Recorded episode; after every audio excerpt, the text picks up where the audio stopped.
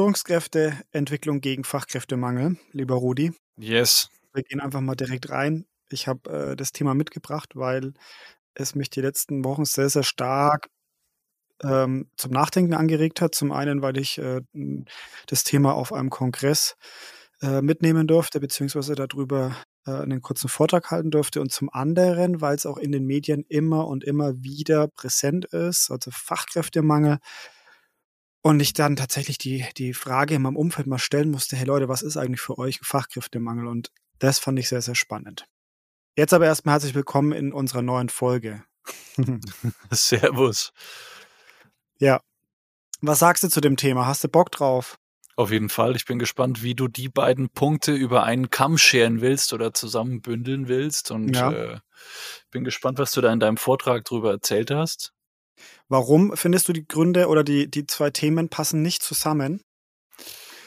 Äh, weil Fachkräftemangel äh, ja zwingend was, äh, nicht zwingend was mit Führungskräften zu tun hat.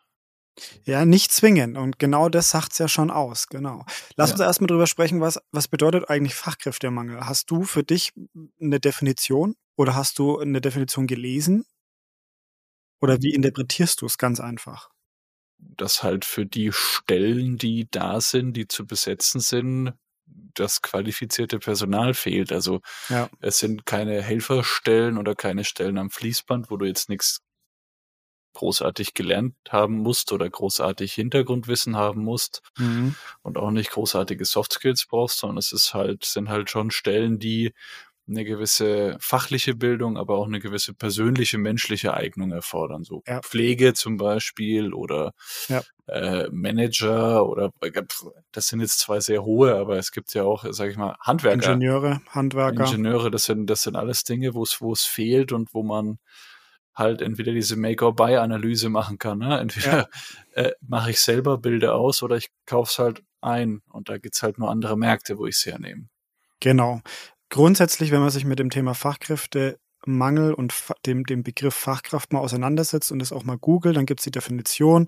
Äh, eine, eine Fachkraft ist jemand, der mindestens eine zweijährige Berufsausbildung genossen hat mhm. oder äh, eine Akadem einen akademischen Abschluss hat. Mhm. So, das ist erstmal so die Grunddefinition, die quasi in der Wirtschaft kursiert. Man muss aber trotzdem noch mal reingehen, weil du bist auf einen ganz wichtigen Aspekt eingegangen. Es geht um die Skills für eine bestimmte Aufgabe, für eine bestimmte Stelle. Mhm. Weil äh, grundsätzlich können wir jetzt nicht davon ausgehen, dass jeder, der vor 15, 20 oder sogar 30 Jahren mal eine Ausbildung gemacht hat, heute als Fachkraft gewertet werden kann. Mhm, in dem Bereich, in dem er mhm. vielleicht auch gerade arbeitet sogar. Ähm, weil wir müssen auch das Thema Berufserfahrung mit reinnehmen. Also Erfahrung ist da ganz, ganz wichtig. Mhm. Und ähm, diese eine Definition, jemand hat einen Abschluss, ein Zertifikat und kann es auf den Tisch legen, weißt du, dieses, der Lebenslauf bläht ja. sich auf und Hauptsache ja, ja. noch eine Urkunde. Mhm. Das ist nicht die Lösung, aber es ist mit Teil der Definition. Und darüber muss man sich Gedanken machen.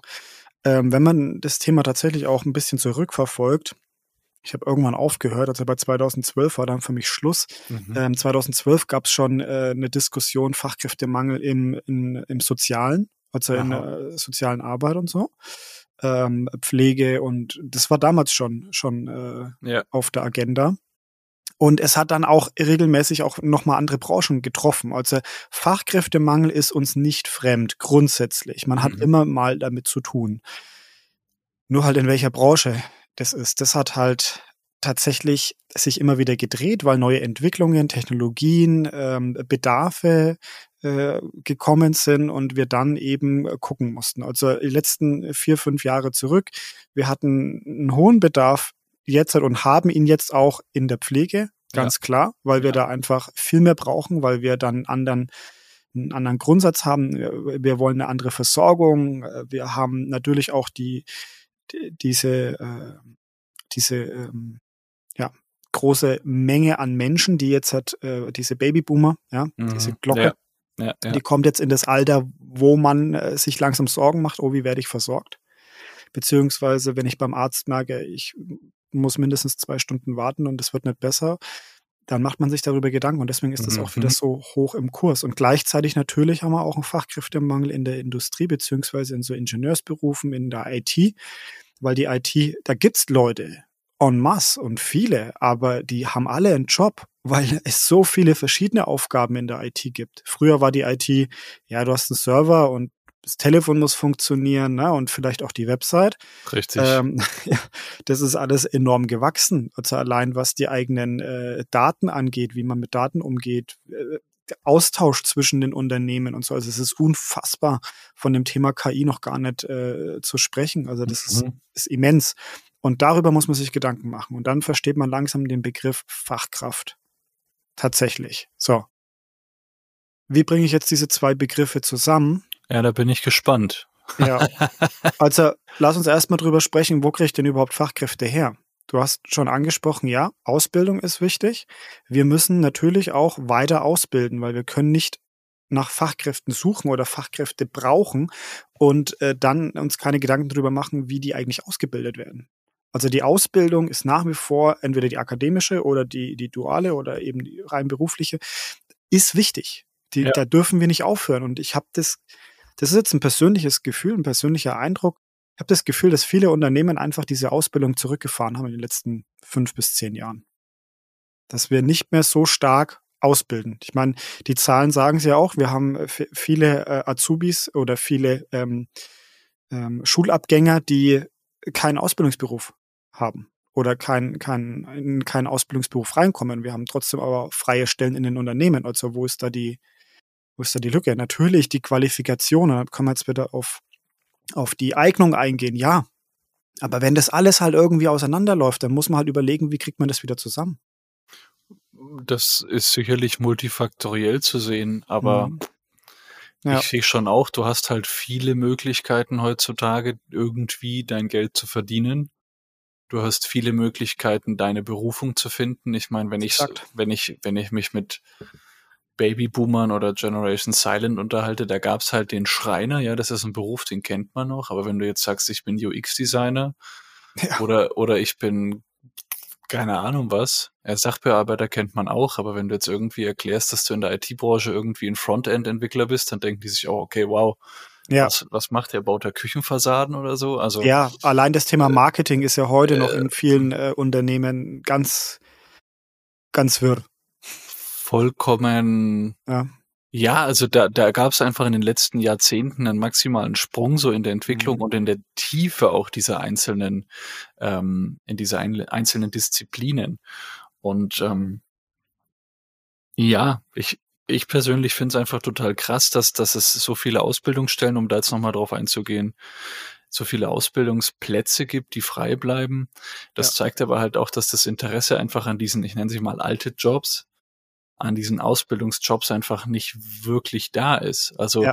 es ist halt auch einfach, ich will jetzt nicht sagen, dass es einfach ist, aber es ist halt irgendwie auch ein Stück weit bequemer von zu Hause aus irgendwie YouTuber oder Instagrammer zu werden oder aus dem Homeoffice was zu arbeiten, als wirklich dann in die Schreinerei zu gehen, in den Friseursalon zu gehen, weil eine ja. Dienstleistung ist halt nun mal Uno-Acto-Prinzip. Du musst etwas, während du es konsumierst, herstellen. Ja. Und das, und das, das geht halt nicht irgendwie auf Vorrat oder nicht digital. Du, du, du nimmst 20 Podcast-Folgen auf und hast 20 Wochen Content mhm. oder, oder Twitch-Folgen, YouTube, was auch immer, ja. sondern das ist halt wirklich dann, zack, es geht nicht auf Abruf. Es ist direkt Bin ich da. bei dir. Bin ich bei dir. Ich würde aber da jetzt die Generation nicht über einen Kamm scheren wollen, weil nee. ich glaube, nee, dass nee. die trotzdem auch gerne arbeiten gehen. Nur lass uns das wirklich einmal festhalten. Die Ausbildung ist ein wichtiger Punkt. Nur die Frage ist, ist die Ausbildung attraktiv? Das, das meinte ich damit. Ich glaube, ich glaube nicht. Ich glaube, es ist nicht mehr so attraktiv wie früher, weil es eben ganz, ja. ganz viele Möglichkeiten gibt. Genau. So. Das ist Nummer eins. Wo kriegen wir noch Fachkräfte her? Natürlich aus dem Ausland. Da ja. gibt's ja in den Medien ganz viele Themen. Okay, gut. Ausland, was für eine Herausforderung bringt das Ausland mit sich? Kultur, Sprache. Werte, Einstellung zur Arbeit, ähm, lauter solche Themen. Jo, okay, nächster Punkt. Wo kriegen wir noch Fachkräfte her? Wenn es in, sagen wir mal, in Deutschland ist, einfach aus einer anderen Branche heraus. Da gab's ganz viele Beispiele ähm, in den letzten Jahren äh, von, von tollen Leuten, die gemeint haben, oh, hier, ich äh, verschaffe dir ganz viele gute und qualifizierte Bewerbungen und wir, die Leute sind da, wir müssen sie nur von anderen abwerben. Das ist auch alles gut gemeint, aber dann hat man halt die Herausforderung, dass man äh, zwar, ich sage jetzt mal, Leute hat, die, äh, die die in Deutschland aufgewachsen sind und so weiter, also diese ganze Arbeitsmoral vielleicht auch kennen, an das Wertesystem vielleicht auch irgendwo nachvollziehen können und die Sprache sprechen, das ist top, ja, also Haken dran.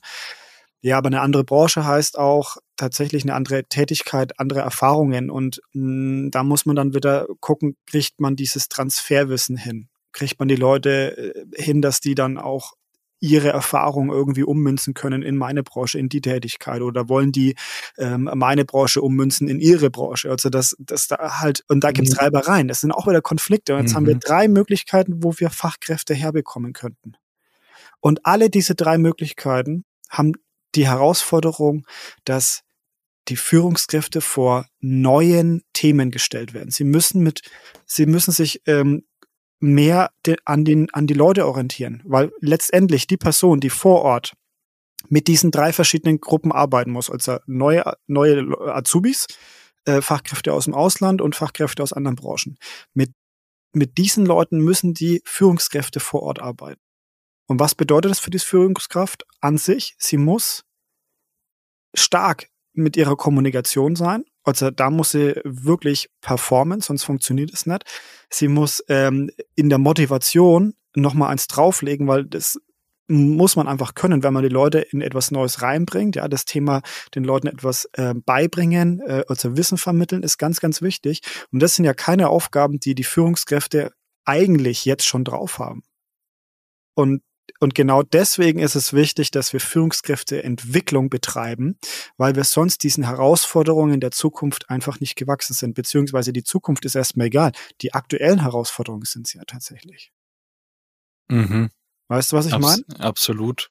Und wenn, wenn wir jetzt sagen, Fachkräftemangel gegen äh, Führungskräfteentwicklung gegen Fachkräftemangel, dann meine ich nicht, dass wir abwägen müssen, äh, habe ich Zeit für das eine oder das andere. Also ich kann bei vielen Unternehmen ist es so, oh, ich muss mich um meinen Fachkräftemangel kümmern, ich kann jetzt nicht Führungskräfteentwicklung machen. Es geht jetzt nicht. Die müssen jetzt alle performen. Ja. Aber Fakt ist doch, man, man sollte es anders denken. Ich muss in die Führungskräfteentwicklung investieren, sonst kriege ich das mit dem Fachkräftemangel nämlich nicht gewuppt. Ja, du brauchst halt Leute, die anleiten, ne? Das ja. also runtergebrochen und mir kommt da immer so dieser, dieser Grundsatz der dienenden Führung in den, ja. in den, in den Sinn. Also letzten Endes ist es ja heutzutage nichts anderes. Ich hatte es heute erst mit einem Kollegen. Ähm, die alte Schule ist halt ganz hierarchisch aufgebaut. Da gibt's einen, der was sagt, dieses Autoritäre. Äh, ich sag was, ihr macht das und bums und ihr arbeitet mir zu, dass ich sozusagen vorangehen kann. Ja. Ähm, diese dienende Führerschaft oder Führung, Führungskraft ist ja genau umgekehrt. Die, die geht ja rein und sagt, hey, wo kann ich euch optimal unterstützen, dass wir als Team bestmöglich performen? Yes. Und letztlich ist das ja genau in dieselbe Kerbe schlagend. Dass, dass die Führungskraft eben genau diesen, diesen Switch zwischen ich gehe voran und gebe das Ziel voran ein Stück weit, bin aber genauso gut in der Integration von neuen äh, bin aber genauso gut in der Kompetenzvermittlung, in der Softskill-Vermittlung, in dem Rauskitzeln von Dingen, die da vielleicht niemanden schlummern, in dem Fördern, in dem Fordern. Ja. Also es ist eine, eine umfassend gute Führungskraft zu sein und gerade auch in diesem Kontext und gerade auch in diesem Zusammenhang zwischen. Führungskräfteentwicklung und Fachkräftemangel oder gegen Fachkräftemangel ist schon auch ein sehr, sehr anstrengender Job und kann ja. sehr fordernd sein, weil ich glaube schon, dass wenn du einfach, und da erinnere ich mich an meinen allerersten Job, wenn du nur mit äh, Quereinsteigern zu tun hast, da wirklich in die Vermittlung zu gehen, was erwartest du? Wie soll das denn vonstatten gehen? Ich meine, die kommen aus einer fremden Branche. Jetzt setzen wir jemanden aus der Gastro in Innendienst von irgendeiner Sachbearbeitung, die nur am Telefon sind. Das können die ein Stück weit auch, was aber da halt, sage ich mal, dieser Soft Skill ist, der wirklich einfach von beiden Seiten bedient wird, ist diese Serviceorientierung. Mhm. Und das ist eigentlich, glaube ich, das, wohin es auch ein Stück weit geht, dass du Stellen zukünftig und dadurch auch diesen Fachkräftemangel ein bisschen, ein bisschen entlastest oder entzerrst, dass du Stellen halt auf diverse Skills runterbrichst und sagst, okay, wir können Quereinsteiger nutzen, auch aus anderen Branchen oder anderen Märkten. Ja wenn sie halt die und die äh, Möglichkeit, Fähigkeit haben. Also jetzt dieses genau. Beispiel, genau. wie ich es gerade genannt habe, mit dieser Serviceorientierung, die kannst du ja übernehmen. Die kannst du in der Gastro nehmen, die kannst du bei, sage ich mal, am Sorgentelefon nehmen im Innendienst, die kannst du aber auch ähm, als als intern in einem Unternehmen äh, äh Sorgenbriefkasten nehmen. Also da gibt's ja ganz, ganz viele Themen, wo genau dieser Skill, äh, Serviceorientierung wichtig ist. Und eine Führungskraft hat halt dann diese Aufgabe, genau das zu sehen. Und deswegen, also genau. da bin ich definitiv bei dir, ist es schon auch wichtig, dass Führungskräfte entwickelt werden, um dann eben genau, und so interpretiere ich jetzt das Führungskräfteentwicklung gegen Fachkräftemangel, dass ja. das damit eben dem Ganzen entgegensteuert, weil die Führungskräfte eben dieses, dieses Entwickeln des Teams, der mhm. Leute äh, abnehmen. Und wenn genau. die, wenn die gut performen, ist das, sage ich mal, leichter das Spiel, die anderen mitzunehmen, als wenn du einfach nur reinbutterst an Personal, aber niemanden hast, der irgendwie sagt, wo es lang geht. Exakt. Und jetzt überleg mal, was muss ein Unternehmen tun, um tatsächlich Führungskräfteentwicklung zu starten? Für die meisten ist es ja tatsächlich komplettes Neuland. Also Führungskräfte machen ihren Alltagsjob, also Daily Business, schreiben Rechnungen, prüfen die vielleicht auch, reden mit dem Kunden, also sind halt voll im operativen Geschäft dabei. Richtig.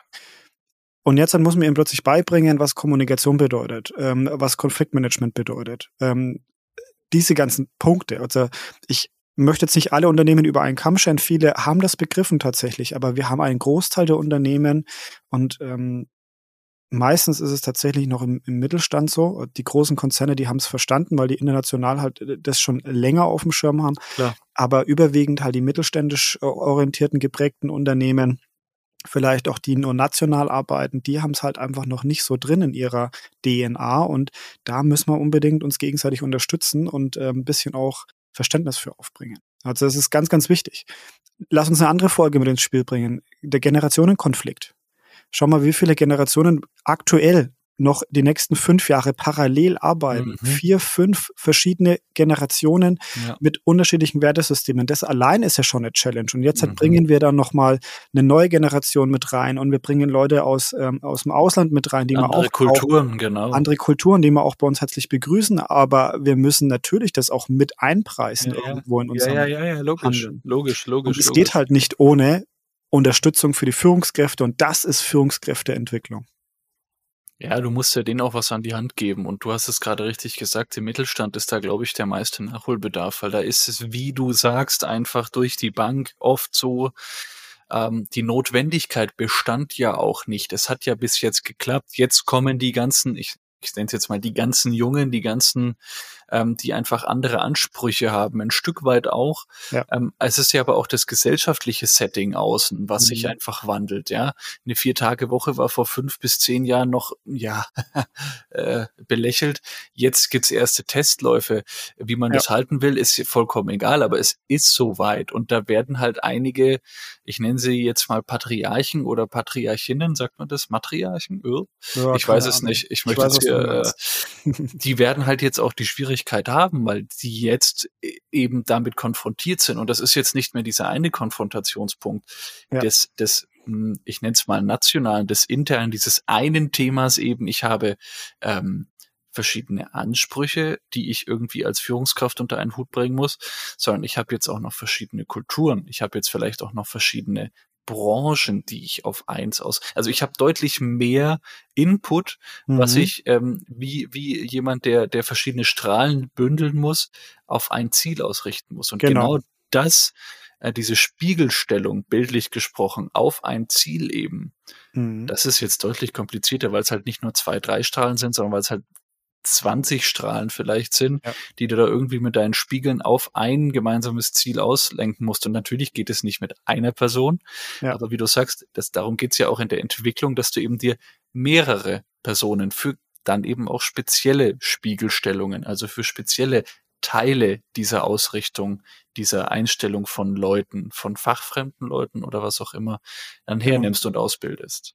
Und wir haben eine tolle Generation äh, vor uns, die jetzt halt beginnt, Unternehmen zu übernehmen. Also wir haben vor allem im Handwerk haben wir jetzt halt ganz viele Meister, die, die anfangen, entweder selbst zu gründen oder bestehende Unternehmen zu übernehmen. Und, und die stehen vor diesen Herausforderungen, die sind auch willig, die, die kennen auch diese Herausforderung, weil sie ja selbst eben merken, diese, diese alte Tradition, wie halt früher ausgebildet wurde im Handwerk, ne? Äh, sie verstehen den Sinn und auch die Wertigkeit, aber sie verstehen gleichzeitig auch, dass es nicht so weitergehen kann. Mhm. Also mit diesen mit diesen Ansprüchen, weil, weil die neuen Generationen das einfach nicht annehmen. Du kannst, du kriegst es so nicht mehr durch.